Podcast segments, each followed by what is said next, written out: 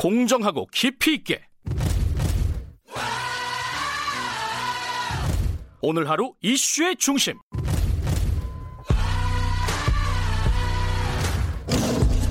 김경래의 최강 시사.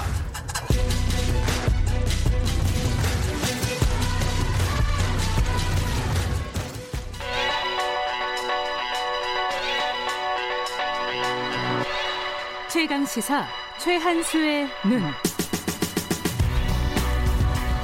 네, 최한수의 눈 경북대 경제통상학부 최한수 교수와 함께 어, 경제 현안에 대한 색다른 시선을 공유하는 시간입니다. 자, 오늘은 연말 정산에 얽힌 경제학적 논쟁.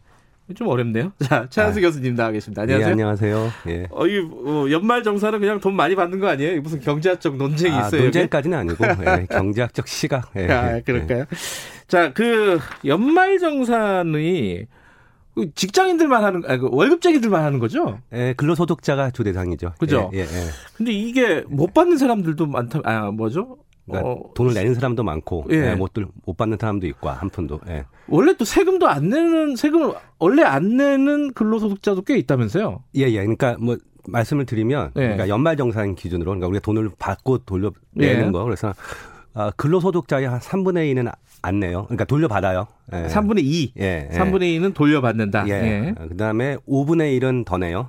아. 예. 그리고 나머지는 이제 받는 것도 없고 내는 것도 없죠. 아, 예, 그런 뜻이구나. 이게, 예, 이게 예. 통계이고요. 예, 세금을 아예 안 낸다는 말이 아니라, 예. 예, 그 다음에 이제 면, 그거 세금을 안 낸 것도 면세자. 근로소득 아. 중에 이제 세금 한 푼 안 내서 면세자잖아요. 예. 예, 또그 비율이 있는 거고요. 그, 예. 아, 그, 그 비율도 꽤 있어요? 예, 그, 그 비율이 우리가, 어, 대략 작년에 보면 한 39%? 예, 10명 중에 한 4명 안 내죠. 예, 예. 어, 10명 중에 4명이 면세예요. 예. 그러니까 그만큼 어. 소득이 적다는 말 아니에요? 그럼 말하자면? 어, 소득이 낮다. 예, 낮은 어. 사람들이 안 내기도 하지만 또 높은 사람들 중에 예. 왜냐하면 이제 공제에 따라 아. 공제의 내용에 따라 그리고 또 어, 일부 아주 고소득자는 그러니까 이제 세금을 외국에 내는 분들이 계세요. 예. 왜냐하면 외국 그러니까 조약에 따라 아. 다른 이유가 아니라 조약에 따라 예, 외국에서 파견 오신 분 한국에 음. 예, 그런 사람은 세금을 안 내는 건 아니고 우리나라에 안 내는 거죠. 이제 외국에 음. 내는데 그분들은 좀 작고요. 예. 어쨌든 한 39%가 세금을 안 낸다. 네네. 어떤 그렇습니다. 이유가 됐든 간에. 예, 예, 예. 야, 이건 의외네요. 예. 세금 내는 사람들 좀 억울하잖아요, 이러면은. 아, 뭐 그렇게 보실 수도 있죠. 예.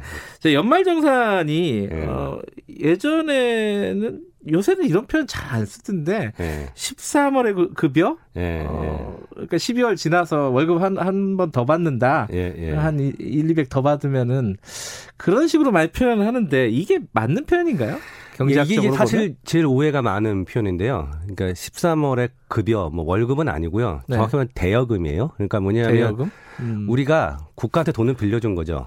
예. 평소에 세금을, 예, 세금을 더 냈다는 건 국가가 내 돈을 가져갔다는 아, 거잖아요. 평소에 세금을 더 냈다. 예, 예. 그리고 이제 연말에 국가가 그만큼을 돌려주는데 네. 문제는 세, 우리가 이자를 안 받죠. 아. 네, 사실은 개인으로 손해. 그러니까 13개월의 월급이라는 표현을 쓸 때는 뭔가 네. 이렇게 이득이라는 표현을 전제로 하고 있지만 네. 어, 경제학적으로 보면 사실 손해 본 거죠 이자만큼. 뭐 데이터를 보면 작년 2018년도에 어, 연말 정산을 해서 돌려받은 사람이 7.2조예요. 네. 네. 그리고 추가로 또 돈을 내시는 분들이 있다 그랬잖아요. 예. 그게 2.9조쯤 돼요. 그러면 음. 이게 남의 차익이 3.4조거든요. 네. 아, 4.4조. 4.4조. 예, 예. 4.3조쯤 되는데 4.3조. 정확히 예. 말씀드리면 우리가 이자율 한 1%라고 가정해 보면 정부가 한 430억을 민간한테 아, 이자 없이 빌린 거죠. 예. 그렇게도 볼 수 있군요. 아니 그렇게 볼 수 있는 게 아니라 그렇게 보는 게 맞아요. 아 그래요? 왜냐하면 세금을 내가 낼 필요가 없는데 돌려받은 거잖아요. 예, 그러니까 이거는 예, 그래서 사실은 13월에 급여 월급이라는 표현은 틀린 표현이에요. 음. 예, 그러니까 아까 말씀 대여금을 돌려받았다. 근데 왜 그렇게 안 하는 거예요? 정부 입장에서 그러면은 어, 세금을 평소에 조금 받고 나중에 더 받을 수 있는 거잖아요. 지금은 네네. 평소에 많이 네. 걷고 나중에 돌려준다는 건데 네네. 왜 반대로 안 하고 이런 식으로 하는 거예요? 그러니까 여러 가지 이유가 있어요. 일단 네. 어, 과거 제가 보기에는 네. 이제 과거에는 그러니까 개인마다 어, 소득을 그러니까 쉽게 말하면 세금을 깎아주는 사회가 다르잖아요. 예컨대 네. 뭐 가족이 몇 명이 있고 네, 결혼할 수도 있고 또 하나는 음, 그러니까 급여가 상승할 수도 작년에 비해서 네. 왜냐하면 이직해서 급여가 올라갈 수도 있고 네. 반대로 떨어질 수가 있잖아요. 그러니까 네. 이런 개별 사유를 다 고려하기 힘든 거죠. 네. 그러니까 그냥 연말에 한 번에 어, 정산해서 1년 단위로 어, 어차피 과세하니까 그렇게 한 거죠. 근데 음. 이제 이게 어 말씀드렸지만 우리가 지금 이제 이자율이 낮으니까 사실 뭐 2% 정도고 그렇지만 과거 이자율이 10%뭐 20% 정도 있어요. 사실 이건 문제가 됩니다. 아하. 네. 근데 이제 안 하는 이유는 제가 보기에는 정부로서도 사실은 어뭐 명시적으로 그런 표현을 쓰지는 않지만 경제학자들이 보기에는 사실은 민간업도 차입하는 거죠. 어. 저렴한 비용으로. 네. 아, 그런... 그래서 결론 말씀드리면 예. 이제 세무행정상에로 시작했을 거다. 예, 하지만 정, 정부는 음. 약간의 어, 음. 편익을 누리고 있다. 음. 사실은 이 갭이 작을수록 좋다. 음. 이게 제 생각입니다. 우리는 그 갭이 큰 편입니까? 작은 편입니까? 상대적으로 보면은 해외 아, 그거는 잘 모르겠어요. 솔직히 말씀드리면 아, 그렇게 국가별 비교를 아, 음. 있을지도 모르는데 제가 찾아보지는 않았고요. 음. 예. 세무, 세금에 대한 시스템이 다 다르니까 예, 예, 뭐. 비교하기가 뭐. 쉽지는 않을 것 같은데. 네네. 근데 연말정산에서 요즘에 예. 가장 큰 화두 중에 하나는 뭐냐면요. 예. 그건 이제 최한석 교수님도 잘 모르실 수는 있어요. 왜냐면은 결혼을 하시고 이랬었기 예. 때문에. 애, 도 있고. 예. 예. 근데 결혼 안 한 싱글들. 은 불만이 꽤 많아요. 제 직장에서도 보면은 왜 나는 공제를 안 해? 내가 우리나라에 기여를 못한 게 뭐가 있느냐. 네, 네. 어 근데 왜 애 낳고 결혼한 사람들만 이렇게 우대를 해주는 거냐 세금에서 예, 예. 이거 어떻게 봐야 돼요? 그러니까 이제 이른바 그걸 이제 싱글세, 독신세라는 거고요. 이거는 뭐 우리나라만 있는 논란은 아니고 제가 아, 찾아보니까 예, 음. 전세적으로 다 있어요. 보편적인 예. 얘기군요. 네, 정확히 말씀드리면 이제 결혼한다고도 혜택이 있는 건 아니고 오히려 결혼하면 혜택이 없을 수도 있어요. 왜냐하면 각자 세금을 신고하기 때문에 음. 그러니까 정확히는 이제 아이가 있는 사람과 아, 그렇지 음. 않은 사람들의 음. 문제입니다. 음. 근데 이제 그럼 이, 이제 이런 이른바 이제 그 연말 정산 내지는 이제 각종 소득 공제, 세액 공제를 왜 해주는가에 대한 걸 이해해야 되는데요. 네. 그러니까 두 가지 측면이 있어요. 네. 첫 번째는 우리가 개인은 그러니까 개인 사업자들 법인이든 개인 사업자는 비용을 공제해 줍니다. 수입에서 그렇잖아요. 그렇죠, 그렇죠. 그래서 그 소득 순소득의 일종의 과세하는 거죠. 음흠. 근데 개인은 이제 비용을 공제 안 해주잖아요. 네. 그러니까 연말정산에서 고려하는 사유들이 사실 비용 공제가 있어요. 음. 네. 근데 이제 우리가 아이를 가지면 사실 비용이 좀 더 늘잖아요. 우리 네. 아시겠지만 행정도 아시고. 아, 그래서 이제 많이 듭니다. 예, 그렇죠. 그러니까 이거는 사실은 아이를 갖고 있는 것에 대한 혜택이 아니라 아이를 갖고 있으면 그러니까 아이가 있으면 네. 좀더 일반인보다 지출이 있기 때문에 그걸 비용 공제해 주는 성격이 있고요. 네. 또 하나는 진짜로 아이를 갖고 있다는 이유만으로 혜택을 주는 거죠. 예컨대 뭐 아동 수당 같은 게 대표적인 거죠. 그건 음. 아이가 있으면 주는 거잖아요. 네. 그러니까 연말정산도 그런 게 있어서 음, 이건 전세적인 현상인데요. 결론부터 말씀을 드리면 어, 싱글들, 그리고 아이가 없는 사람들은 아이가 있는 사람에 비해서 세금을 더 냅니다. 우리나라에서도. 네. 근데 국제 비교를 해보면 우리가 그 혜택, 그러니까 그 정도가 제일 낮아요. 아 그래요? 예, 국제 비교. 아, 예, 단적으로 아, 말씀을 드리면 예. 어, 이게 조세 격차라는 데이, 어, 표현이 있는데요. 쉽게 예. 말씀드리면 이제 기업이 개인을 고용하기 위해서 100만 원을 써요. 네. 그러면 이제 개인한테 통장에 얼마 찍히느냐 이 차이가 조세 격차예요. 네. 그러니까 아주 극단적으로 그게 너무 크면 빵원이 찍히는 거고요. 네. 하나도 없으면 영원인데요. 네. 이게 이제 각종 세금과 사회 법률을 포함한 컨셉인데요.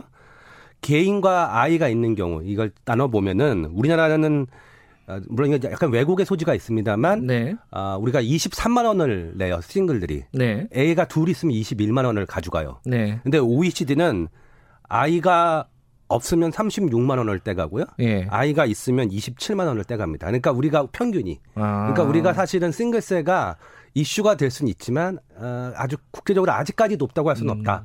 물론 그래도 불만이 있을 수 있죠. 그러니까 싱글들은 네. 이 얘기 계속하면 오히려 손해일 수도 있겠네요. 네. 그죠? 왜냐하면 아이를 갖고 있는 거에 대한 혜택을 주는 방향으로 음, 가고 있기 때문에. 그러니까요. 예. 그리고 또 한 가지가 이 연말정산을 하면은 뭐가 공제되고 안, 되, 안 되고가 해마다 달라져요. 그렇죠. 예. 이걸 도대체 무슨 기준으로 누가 이렇게 판단을 하는 건지 예, 예. 그리고 왜왜 이거는 갑자기 들어갔다 빠졌지 예. 이런 생각들이 언뜻언뜻 들어요. 이거 왜 예. 그런 거예요? 그러니까 두 가지가 있습니다. 아까도 예. 말씀드렸다시피 첫 번째는 이게 비용을 공제해주는 측면이 있기 때문에 네. 이게 대표적으로 인적 공제가 있어요. 예. 어, 해보시면 알겠지만 어, 와이프도 넣고 아이도 넣고 이런 거다 어, 인적 공제니까 그렇죠. 비용이니까 이거는 사실 정책적 고려가 어, 크지 않아요. 네. 근데 반면에 정부가 사실 세금이 사람의 행동을 바꾸게 만드는 가장 큰 도구거든요. 법률보다 더 세잖아요. 그렇잖아요. 우리가 돈이 더 세죠. 네, 돈이 더 세죠. 그러다 보니까 정책 예. 목표를 추구하는 게 몇 가지가 있어요. 예. 예컨대 아이를 더 낳아라. 예. 그다음에 어, 교육을 더 받아라. 음. 그러니까 이제 정책 목표에 따라 이걸 하는데 이제 문제는 그거와 상관없는 생뚱맞은 게 좀 들어와요. 예를 들면 신용카드 공제 이런 건 사실 아무 상관이 없거든요. 그러니까 결국은 이게 이제 시대적 요구에 따라 공제 내용이 바뀌는 건데 네. 따라서 국민들이 불만할 수도 있지만 사실 정부는 잘 설득을 해야죠. 우리가 음. 이런 이유로 어떤 사람한테 세금을 덜 걷겠다. 네. 네 그렇습니다. 네. 네. 그 그러면 어떤 게그 매, 매년 바뀌면은 이건 좀 문제가 있는 거 아니에요? 그러니까 매년 바뀌는 게 그렇게 많지는 않고요. 그러니까 아, 예를 들면 이제 뭐 음. 새로 들어오는 거는 그렇게 흔하진 않아요. 왜냐면 네. 이게 굉장히 한번 이 제도가 들어오면 없어지기 힘들고 네. 세수 효과가 크기 때문에 네. 네, 대표적인 신용카드 이제 사용의 공제인데 이건 사실 이제 아마 정부는 영으로 줄여야 줄이고 했다고 얘기했거든요. 근데 네. 쉽지 네. 않아요. 어, 따라서 어, 제가 보기에 제일 중요한 거는 정부가 이제 자기 정책 목표가 있거든요. 네. 뭐 저출산, 뭐 아니면 교육을 늘리겠다 네. 이런 것들을 명확히 하고 국민들을 설득해 나가고 네. 어, 어떻게 보면 뜬금없이 들어오는 걸 좀 막아야죠. 네. 음. 그래야 어, 말씀하신 대로 조세 이제 수능을 예. 하는 거죠. 사람들이 조세. 예. 이게 뭐 10초밖에 안 남았는데 예스오와 노로 예. 어, 월급쟁이들이 자영업자들보다 세금 더 많이 내는 게 맞는 겁니까? 네, 맞습니다. 그런데 그래요? 과거에 비해서는 그 정도가 많이 줄었어요. 알겠습니다. 네. 나중에 또 그건 또 자세히 좀 여쭤보겠습니다. 아마 한 달간 스튜디오에 모시고 이렇게 경제 특강 형식으로 최한수 교수님 만나 뵙겠습니다. 고맙습니다. 네, 최한수 감사합니다. 교수였습니다. 2부는 여기까지 하겠습니다. 잠시 후 3부에서 뵙겠습니다.